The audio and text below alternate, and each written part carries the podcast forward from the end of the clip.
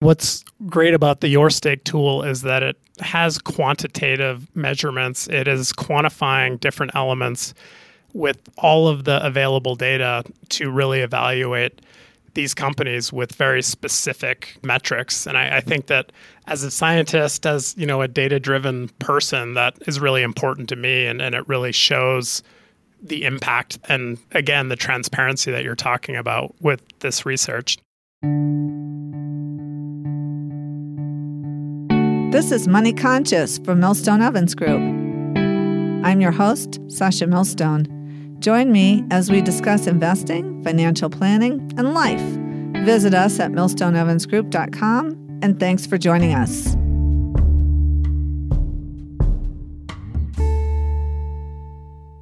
Welcome to Money Conscious.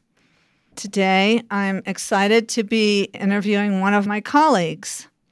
Brad joined us about eight months ago now and um, tell you a little bit about him. Sometimes a person has an aha moment during their career where they discover a new passion and they realize it's time to make a change. That's what happened to Brad Michalchuk, who joined us in early 2022 as our team's director of financial planning and environmental, social, and governance research. But from 2008 until that time, Brad worked as a geologist and a project manager on many projects all around the world. So, what was the turning point that made him decide to refocus his career? Brad's passion for financial advising grew out of a personal experience. He was looking for planning for his own family and had difficulty finding someone he could trust. So, being a scientist, he did some research and ended up registering for the financial planning program at the Boston Institute of Finance and ultimately passed his CFP exam. What started as a part time financial advising position just for friends and colleagues turned into a job change.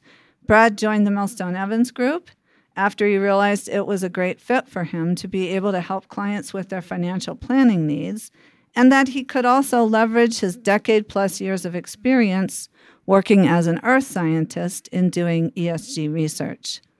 He credits the meticulous aspect of science with enabling him to bring a more scientific approach to financial planning and ESG research. Welcome, Brad. Thank you for that wonderful intro. I'm happy to be here.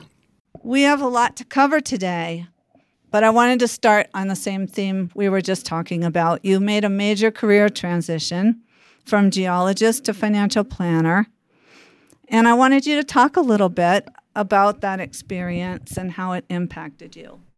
Sure, yeah. So I was going through this process, as you mentioned, um, for myself and my own family. And largely I was doing it myself for a long period of time. And then once I had kids and things got much more complex, I realized that I needed to dive more into getting some professional help. And I had some mixed experiences working with insurance companies that you know doubled as financial advisors as well as people from my 401k plan that were helping me out but then once I talked to a friend of mine who was a CFP and I learned a lot more about that opportunity, I went through the full planning experience with him. And I was just fascinated with the fact that you know you can build these comprehensive plans that really help with every aspect of your personal finance which you know varies not just from your investments but also your insurance policies your employee benefits you know taking advantage of any tax efficiencies and didn't have an estate plan and needed to get that addressed. And, you know, all of those things just really made me realize how much I was missing and, and uh, was really just fascinated with the whole process. And I did have a background, you know, in, from education and economics as well as, you know, some of the sciences I studied. And then I, I did do a business program, uh, master's program. So I had some foundations that were relevant. And I realized that it was something, you know, if there were a lot of people that needed this help that weren't getting it, including a lot of friends and family I talked to. And, the more I researched it and, and went through this process on my own, I realized it was something that I just was much more excited about than what I was currently doing. I think because you benefited so much from your personal experience with financial planning, you learn to take a problem solving approach that's pretty unique in my experience, even from the first meeting that you have with somebody. And I wonder if you'd talk about that a little bit. Yes, of course. So I think for me, the process is really about learning about people's situations, you know, what's important to them, what excites them, what their goals are. And based on their situation and their background and their family environment, I really want to know what I can do to help them achieve what's important to them. And so I get as much information as I possibly can in order to address their challenges. One example I can think of just that happened recently you had the coolest meeting because you were with a family that brought in their teenage sons and you are real time doing education planning. Sure. Yeah, that was a really fun experience for a client that we work with that has kids that are nearly going to school. And it was a really fun opportunity to help them get a better idea of some colleges that might be a good fit for them. So we worked through some of our um, programs and and we were able to help them get a better handle on you know what what schools they may want to apply to and, and what that could look like financially. I think we were using College Aid Pro for that meeting, and I have done a podcast about that, explaining how useful it is and how it opens up the possibilities for college planning in a way that hasn't been really done so far. Tell us a little bit about what the kids did in the meeting. This particular meeting, we wanted to get them familiar with the tool and the process.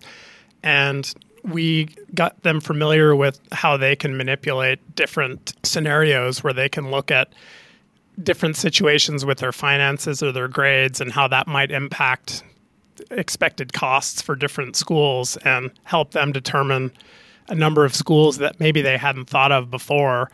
And they were really excited about having the opportunity to play with this tool themselves. And so it was an opportunity for us to explain how everything works and then let them have some time where they can spend looking at it and then we would revisit with them on it. Specifically, were you what were you doing? Were you putting in their current grades and then maybe how their test results would work out and seeing what colleges might provide financial aid? Yeah, so the way the software w- works is that we were able to put in their family financial information as well as all of the students' grades, GPA, SAT scores. And even, you know, their address has an impact on schools and what the costs might be for them. So we put all that information in and then we were able to hone in on which schools may provide them with scholarships, which schools would absolutely provide them scholarships based on that information, as well as you know where they might get some additional aid that potentially some local schools or schools that were initially on their radar aren't going to provide for them. I think that's what's so unique, and I think people are in a very positive way so surprised when in 30 minutes they can put in their information and they can get answers about where they might get a very good deal on schools or what schools might be really appropriate for their particular interests, etc. It's it's a very wonderful program. I love it. I talked earlier about the fact that you're heading up ESG research for us. And we have a new software tool that you've been working with, putting a lot of energy into, called YourStake. Can you explain how we'll use YourStake to help our clients personalize their investments according to their values? YourStake is an extremely powerful tool that enables us to look at individual investments as well as funds, portfolios, and see how they are performing on various ESG metrics.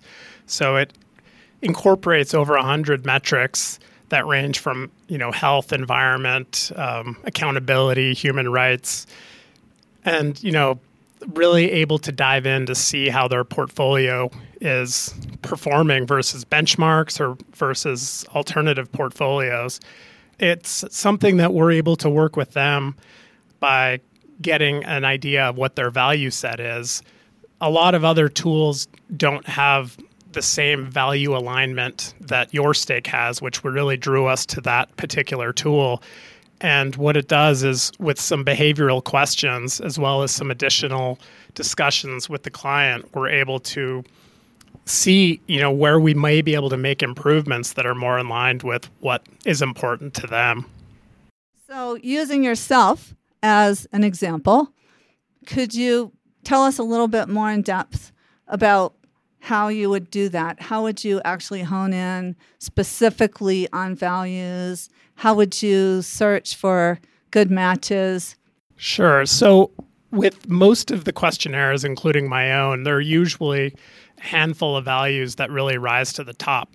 And so, say it's really important to you that you want to make sure you're investing in companies that are environmentally responsible, or you're wanting to invest in companies that you know, even don't have Russian exposure or, or companies that have minimal human rights violations or more diverse boards that include more gender and, and racial diversity, you're able to look and see how different funds perform based on all of these different metrics. So once you're able to take a look at that, you can then compare it to some alternative funds or stocks or bond options that better support how your values are aligned. And I, I think, you know, most importantly, or equally as important, is that you can also analyze the financial impact of those changes in the portfolio. So, you know, we're able to come up with portfolios that have good value alignment, but still have very strong performance.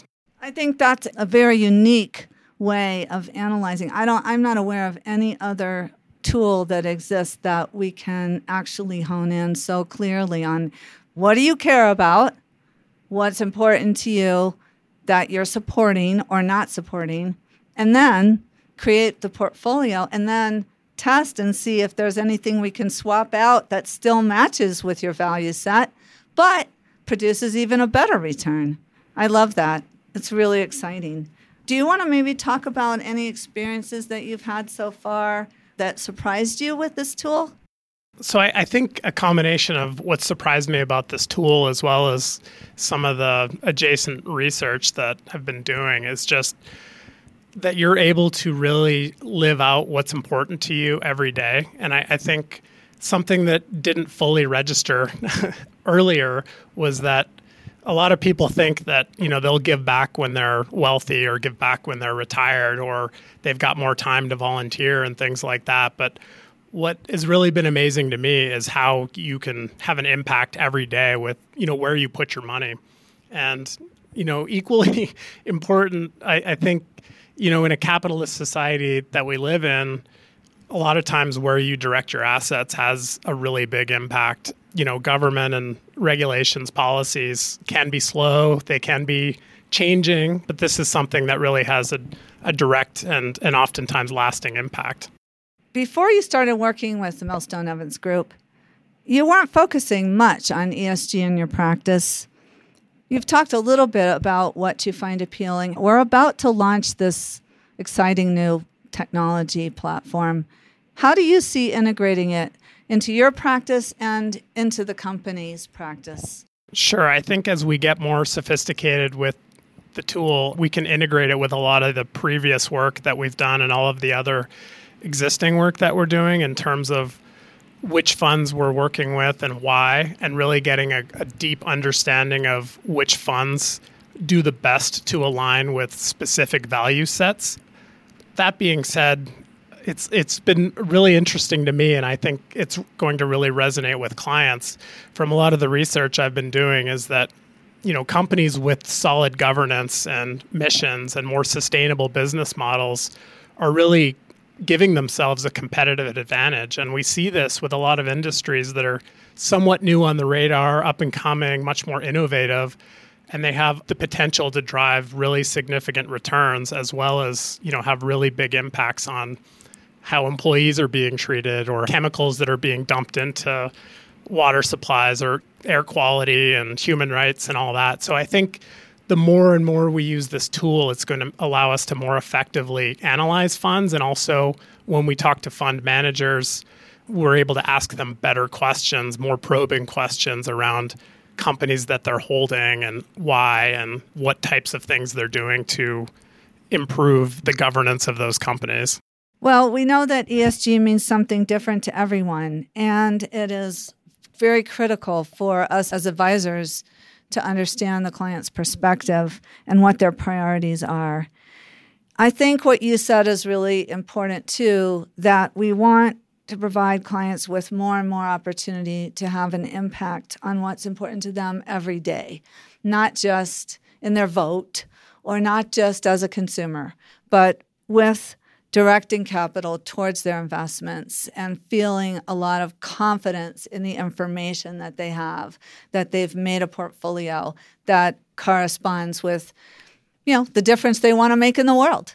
In fact, I just had a conversation this morning with a nonprofit I work with, with the board, and they were telling me that before they decided to go ESG, which was this year, there were people on their board that felt very strongly that ESG would not perform as well as a non screened type of investment.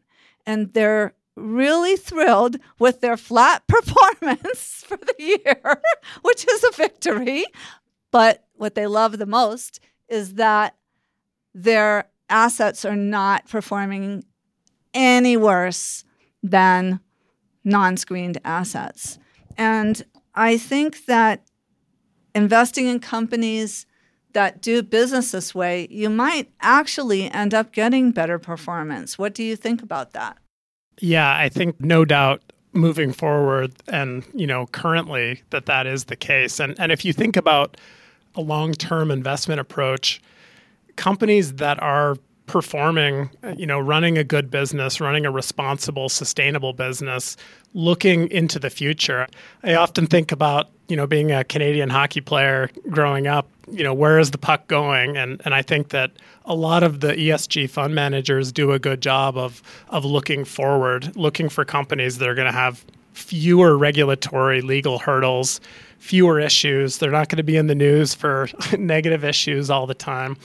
And these are the types of companies that people want to own, that people feel good about owning. And as more and more people direct their capital there, they're going to outperform. And I, I think, you know, that said, it's interesting to see that with some of these new potential SEC regulations, which are going to hopefully require companies to disclose more information and data on climate related risks, greenhouse gas emissions, it's going to level the playing field for standardizing this information and allow companies, people like me, people like the funds that we invest in, do even better research to find companies that have fewer risks and fewer long term concerns and are going to be driving growth moving forward. That's a really good point. I'm very excited to see these new requirements come into play because I think there's still too many times when companies make announcements of a goal that they have or something they are planning to do, but there's no follow up with facts. And even in their reports to investors, they don't have measurements. So I think that's going to really help us to move the field forward when we can have a better a better understanding and a more clear picture from companies of exactly how does it make a difference for that company when they put these ESG policies into place there. Where do you see ESG trends headed in the near future, medium term? Yeah, that's a great question, Sasha. And I, I think um, a couple things I touched on. One, tools like YourStake are providing much more transparency and providing an opportunity for researchers and financial advisors to communicate much more clearly and easily to clients. And I think that that will result in additional accountability that isn't necessarily being felt. And I the uh, potential SEC regulations I, I mentioned, it will be again very interesting to see how that moves because that could and will likely have a very big impact on again transparency and helping researchers more effectively compare business risks between companies and industries. I was reading recently that consumer demand for ESG funds and ETFs and products is is so strong. I think a lot of people have seen the exponential growth, especially over the last decade. Um, but it is showing that roughly half of all professionally managed funds will have some ESG element to it by 2024, which really isn't very far away. And that should make up, you know, 80 plus trillion dollars of assets that are that are going to work to support initiatives that are important to people. I love that. And as a longtime practitioner, the idea that we really are getting so close, we're, we're really there where we can provide transparency. It's not a black box, and people don't have to just wonder if this is really happening, but we can provide specific answers for specific areas that people care about is going to be a very huge positive for the for the whole industry. Yeah, I completely agree, Sasha. And I, I think again, what's great about the YourStake tool is that it has quantitative measurements. It's not looking at arbitrary subjective elements. It is quantifying different elements with all of the available data to really evaluate these companies with very specific quantitative metrics. And I, I think that as a scientist, as you know, a data-driven person, that is really important to me, and, and it really shows the impact and again the transparency that you're talking about with this research. Brad, I know in your research work, you've been talking to some of the managers of funds about the advocacy work that they're doing, working with companies. I'm wondering, did you see anything like that when you were on the energy side? Did you have any experiences where pressure or requests were coming from outside entities for you to do things differently? That's an interesting topic because a, a, lot of the fund managers I talk to, it's it's interesting for me to see that it's not just about excluding companies that they don't feel are, you know, adding to the ESG portfolio that they want, but it's also about trying to have an impact on the companies that they do hold. So they want to hold great companies, but then they also still want to continue to keep those companies feet to the fire and accountable. And I, I think, you know, one example from when I was working in, in oil and gas was that we would hear from our investor relations team and we would hear from management in, in certain instances about what we could do to improve our ESG standing and make us more competitive with our peers. And I saw, you know, tangible impact where we would start looking at some additional air quality monitoring measures, or we would start looking at ways to better recycle water, or looking at ways to consider using our skill set for looking at geothermal energy, which has a lot of similar technical aspects as oil and gas. So I think those sorts of things were really, really interesting to me. And now seeing it on the other side has, has been very, very interesting to me. Well, thanks, Brad. I, I appreciate you spending the time with us today. I enjoyed talking to you, and I'm looking forward to seeing some of the research that you're going to be putting out for us over the next year. Thanks for listening to Money Conscious. Visit us at millstoneevansgroup.com. You can follow us on Apple Podcasts, Spotify, or wherever you get your podcasts. Until next time, I'm Sasha Millstone. Sasha Millstone is the president and an investment advisor with the Millstone Evans Group, a registered investment advisor located in Colorado. All opinions expressed by Sasha and her podcast guests on this show are their own opinions and do not reflect the opinions of the Millstone Evans Group. All statements and opinions expressed are based upon information considered reliable, although it should not be relied upon as such. Any statements or opinions are subject to change without notice. Information presented is for educational purposes only and does not intend to make an offer or solicitation for the sale or purchase of any specific securities, investments, or investment strategies. Investments involve risk and, unless otherwise stated, are not guaranteed. Information expressed does not take into account your specific situation or objectives and is not intended as recommendations appropriate for any individual.